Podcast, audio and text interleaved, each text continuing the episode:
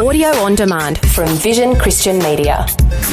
Foundations. But how many of us, when the scripture says pray without ceasing, hmm. how many of us pray without ceasing? that's right. For an Orthodox Jewish person, everything is to be saturated in the Word of God in prayer, and they have God on their mind all the time.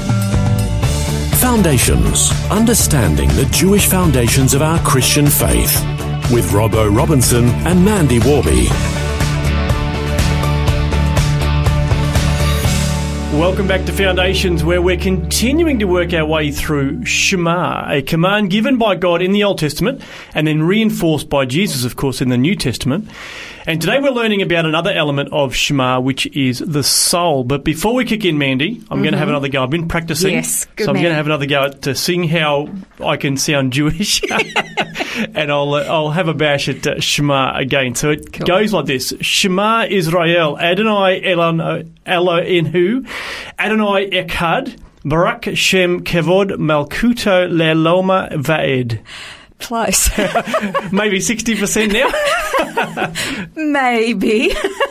Shema Israel Adonai Eloheinu, Adonai Echad. Baruch Shem Kevod Malchuto Leolam Va'ed.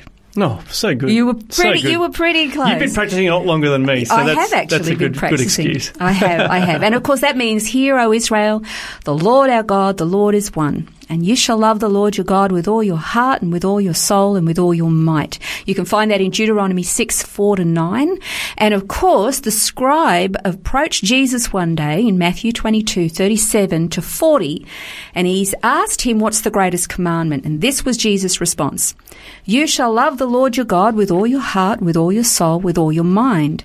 This is the greatest and first commandment, and the second is like it. You shall love your neighbor as yourself. On these two commandments depend all the law and the prophets.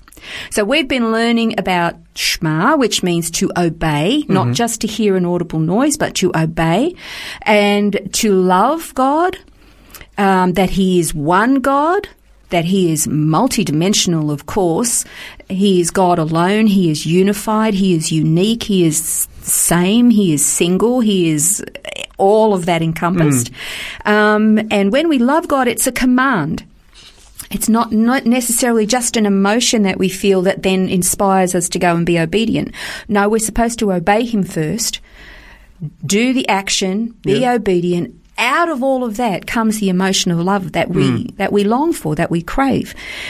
But there was a um, there was actually a verse that I meant to mention yesterday because it's a really good. It's another New Testament uh, example of what Shema actually means when with the command to love in particular. And that is it from Luke 6 27. And it's actually where Jesus commanded that we are to love our enemies and do good for those who persecute us. Now, we read those kind of words and we go, oh, that's very nice. And we go on to the next passage and mm. the rest of it. But if you were to actually to love your enemies and do good for them and bless them, that is not an easy task. No. There would be no warm, gushy feelings, I could guarantee Yeah, that's right. You wouldn't feel enamored of doing that. Mm. But to love your enemies is an action, Yeah. which means you can obediently do something to love and bless your enemies. And it's confounding to them.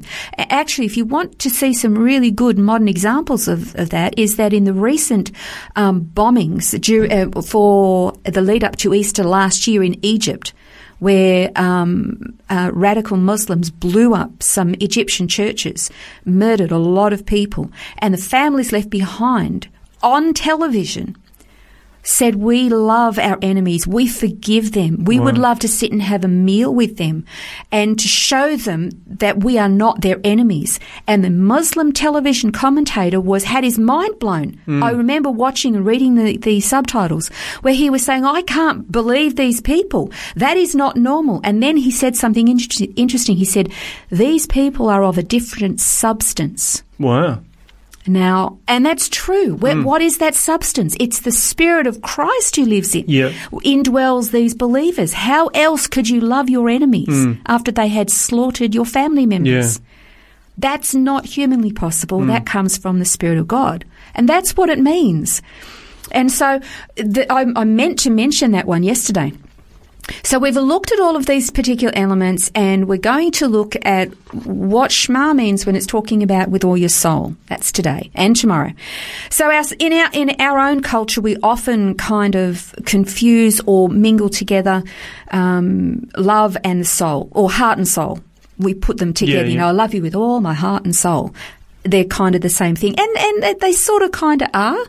Um, but it's always still very emotion saturated. I, I want to just say there's nothing wrong with having emotions. God has created us to have emotions, but we are not to live our lives ruled by our emotions Yeah. because our emotions are flippant and they're fickle and they change. I was going to say day by day, but they can change moment by moment. and if right. that's what guides us, we're in trouble. So, uh, so, but this is this kind of mindset's a bit opposite um, to what God is saying. You know, when God says that we are to love Him with all of our soul, we we we we're learning already. It's about obedience. So then, how do Orthodox and religious Jews apply this kind of obedience? Obedience you're talking about, sort of, I guess, the the action just based purely on I've been told to do this, I'm going to do it. How how is that applied from uh, from an Orthodox and a, and a Jewish perspective? Yeah, well, with this, um, the mindset of all encompassing, we, we mentioned yesterday about love is like for everything within your whole inner self. The soul is also your whole life. For an Orthodox or a religious Jew, that means that every single thing they do, no matter how mundane or ordinary it is, is done for God. Like, for example, if you are an Orthodox Jew in the morning, when you rise up, you rise up for God. You prepare yourself uh, for the day, you do that for God. You spend time in His Word for Him. You travel to your job for Him. You do your job for Him. When you interact with other people, you're doing so for Him. When you come home, you do it all for Him. When you sleep, you're sleeping for Him. You commit that time to Him, and then you get up the next day and you do it all again for Him. See, in an, in an Orthodox Jewish person's life, they have a prayer for waking up, prayers for receiving food, prayers for receiving drink prayers for bathing, uh, prayers for putting on the, the tzitzit garment underneath, prayers for putting on a prayer shawl, prayers for putting on the phylacteries. Um, verses are recited before entering the synagogue, morning blessings, evening blessings, their prayers and blessings for just about everything for an Orthodox Jew. Now, we would turn around and go, well, that's just being religious. We could say that, but how many of us, when the scripture says pray without ceasing, hmm. how many of us pray without ceasing? Yeah, that's right. For an Orthodox Jewish person, everything is to be saturated in the Word of God in prayer, and they have God on their mind all the time.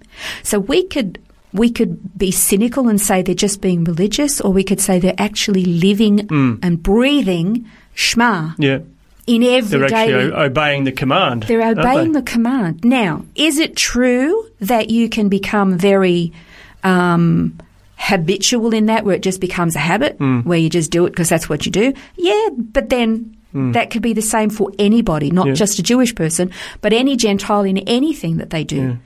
But Not a the- bad habit to form, I guess, though, is not it? a bad. no, it's not. It, what it, it it's putting God at the fore. It's the whole inner life, hmm. which is what Shema is supposed to be. Yeah. So in in that now, do we have to then suddenly have a prayer for every tiny little nuance of our life?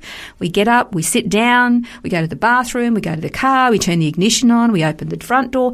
Do we have to have a prayer for all of those things? No, no, we don't. That's not the point here. The point is is to have God as the central focus of our everyday lives so that He is at the forefront, so that everything we do, everything we say, everywhere we go, every decision we make is based on loving Him and obeying Him and keeping Him number one hmm. on our list of priorities in everything we do. Yeah. Well, we're continuing to explore this concept of Shema and understanding what it means to have it, I guess, per- permeating our whole life. On the next program, we're going to look some more at what it means, particularly where we're told to love the Lord with all our soul and also with all our might. That's next on Foundations.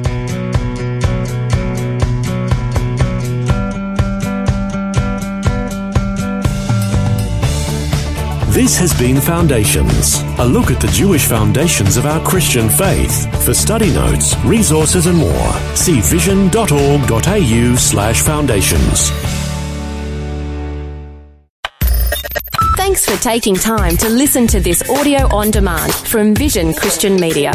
To find out more about us, go to vision.org.au.